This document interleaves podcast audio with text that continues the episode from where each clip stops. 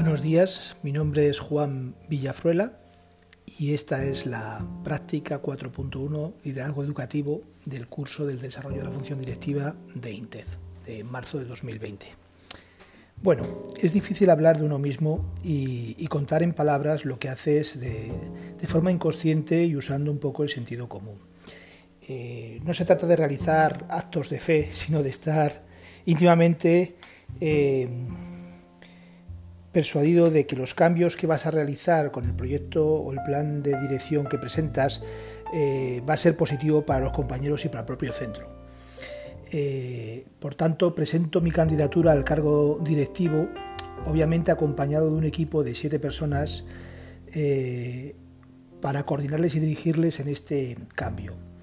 Me gustaría ejercer un liderazgo, un liderazgo transformador mm, con los procesos de innovación actuales, eh, sin olvidarme un poco el pasado del centro. Estamos hablando que el centro al que quiero presentar mi candidatura sería el Instituto IES Virgen de la Paloma de Madrid, eh, un centro centenario eh, con una parcela de 100.000 metros cuadrados, con 13 edificios, con un claustro de 180 profesores, 2.413 alumnos, todos ciclos formativos de grado medio, grado superior, eh, dual y FP básica. Eh, por tanto, estamos hablando con un personal de servicios de 37 personas en el centro. Es un centro de los más grandes eh, de la Comunidad de Madrid y no sé si en el ranking de los 10 más grandes de, de España. me gustaría también ese, ejercer ese liderazgo un poco distribuido eh, conociendo eh, el colectivo al que pertenezco. Yo llevo más de 10 años como profesor definitivo en el Instituto Virgen de la Paloma. Me gustaría comprender la importancia de la gestión de los procesos. También llevo colaborando en el centro, como, en el equipo directivo actual, como secretario desde el 2017. Eh, me gustaría también ejercer una autocrítica, una especie de autodiagnóstico de las actitudes, es decir, un feedback, ver un poquito si me he confundido o puedo mejorar o qué procesos se pueden mejorar. Entiendo que tenemos que tener una visión global y colectiva de todo, pero también es verdad que, podemos, eh, con esa visión general, perder eh, el detalle de algunas de las fases. Me gustaría también... Mm, hablaros de los cinco ámbitos un poco donde me gustaría eh, hacer hincapié en ese cambio de, eh, que propongo con el equipo que voy a formar para el centro. Respecto a los recursos humanos, me gustaría promover y apoyar entre mis compañeros una actitud, vamos a decirlo así, un poco proactiva ante este cambio y esta innovación que, que surge, unas veces directa y otras veces indirectamente a nosotros motivarles eh, y hacerles un poco que se impliquen en, las actividades que se hagan en el centro. Eh, todo tipo de proyectos, eh, ya sea de comunicación interpersonal, general, un poco dar de conocer al centro. Muchas veces se está haciendo muchísimo tipo de actividades a nivel departamental que después se desconoce a nivel general.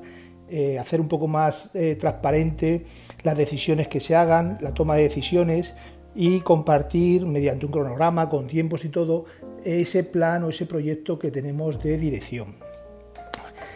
Eh, también de alguna manera fomentar e informar y hacerles conocer las nuevas tendencias que hay en España y en Europa sobre la aplicación de políticas educativas e implantaciones de proyectos, ya sean a través de movilizaciones de profesores o becas Erasmus, eh, y de alguna manera que eh, fomentar que la participación y de alguna manera anticiparnos y ser proactivos al desarrollo de nuevos enfoques ante cualquier problema que vaya a surgir siempre en el ámbito educativo.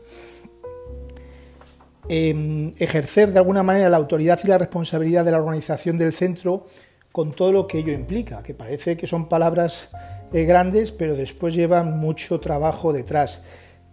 Em, se trata de ser bastante eficaces en la dirección, eh, de alguna manera que esta dirección sea democrática y participativa, orientada sobre todo a mantener Los ciclos formativos actuales que se, que se imparten en el centro, que son más de 102, y la actual plantilla de profesores, como he dicho ya, que supera los 180 profesores. Y así, si se puede crecer de alguna manera estratégicamente, pues también conseguir ese crecimiento o esa mejora con nuevos ciclos formativos de nueva implantación, como puede ser el ciclo de energía y agua o de energías renovables. Em, pero todo ello eh, eh, eh, intentando movilizar al claustro para conseguir estos objetivos que al final son comunes y van a estar presentes como objetivos en, el plan de dirección. Quiero demostrar ante mis compañeros la capacidad que tengo a la hora de resolver problemas y, em, y conflictos.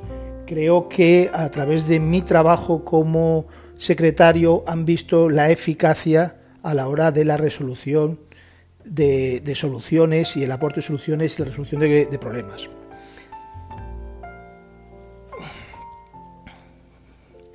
Eh, creo, mm, creo que todo el mundo debería de ejercer en algún momento de su vida profesional como docente un puesto de responsabilidad. Eh, ya sea como tutor, como jefe de departamento, como, dentro de un equipo directivo, para que de alguna manera puedan empatizar con los compañeros que en un momento determinado deciden por motivación o mayor entusiasmo presentarse en un proyecto educativo como puede ser eh, mi caso. Conozco prácticamente a todas las personas que trabajan en el centro o han trabajado en los últimos 10 años y eh, al haber ejercido también como jefe de departamento, aparte de secretario o tutor, conozco bastante bien el funcionamiento y la gestión de un centro tan grande como puede ser eh, La Paloma. Ahora se trataría de poner en valor todo ese conocimiento y esa experiencia eh, que tengo. Respecto a los alumnos, quiero que cuando finalicen sus estudios digan con orgullo que son parte de la familia de La Paloma son palomos, que se dice vulgarmente, ¿no? Un poco que puedan estar orgullosos de decirlo porque eh, analizándolo un poco, en los últimos 100 años que lleva el centro educativo, creemos que hasta 2,5 millones de madrileños se han formado en los últimos 100 años en nuestro centro y de una forma directa o indirectamente han vivido profesionalmente de lo aprendido en esta institución. Por tanto, tenemos un pasado que no podemos eh, mm, desdeñar y además utilizarlo a nuestro favor. Las reglas de juego, eh, tanto de sanciones como de convivencia y de resolución de conflictos, quiero que sean bastante claras, correctas, concisas, comunes, eficaces y de alguna manera que todos sepan cuáles son las reglas de juego eh, para saber a qué atenerse. Y en conclusión, me gustaría mm, decir que mm, este cambio que propongo en mi plan de dirección, sería mantener el trabajo que se ha hecho hasta ahora, pero de alguna manera influir eh, con, las nuevas capacidades que tenemos en, esa mejora del centro. Tener una visión mm, global del centro me va de estos últimos años me va a permitir eh, ejercer mi liderazgo eh, mucho mejor. También cuento con un equipo de profesores muy entusiastas, que me van a ayudar en esa gestión eh, del centro. Analizar y aprender del pasado y de la, práctica para mejorar el futuro es una frase importante también en, este plan de dirección. Me gustaría ser eficaz y resolutivo como principal cualidad de mi dirección. Obviamente voy a repartir y delegar tareas y hacer participar a todo el claustro y a todos aquellos que quieran me gustaría también, de alguna manera, ser estratega y aprovechar las oportunidades que nos rinda un poco eh, en, nuestro entorno, ya sea la Comunidad de Madrid o a nivel nacional con los currículums, para mejorar el centro en todos sus aspectos. Y por último, saber escuchar y, em, empatizar un poco a la hora de eh, medir la resolución de los conflictos eh, que puedan surgir con los compañeros o con los propios alumnos. Bueno, pues esto sería un poco el, resumen de mi plan de dirección. Muchas gracias.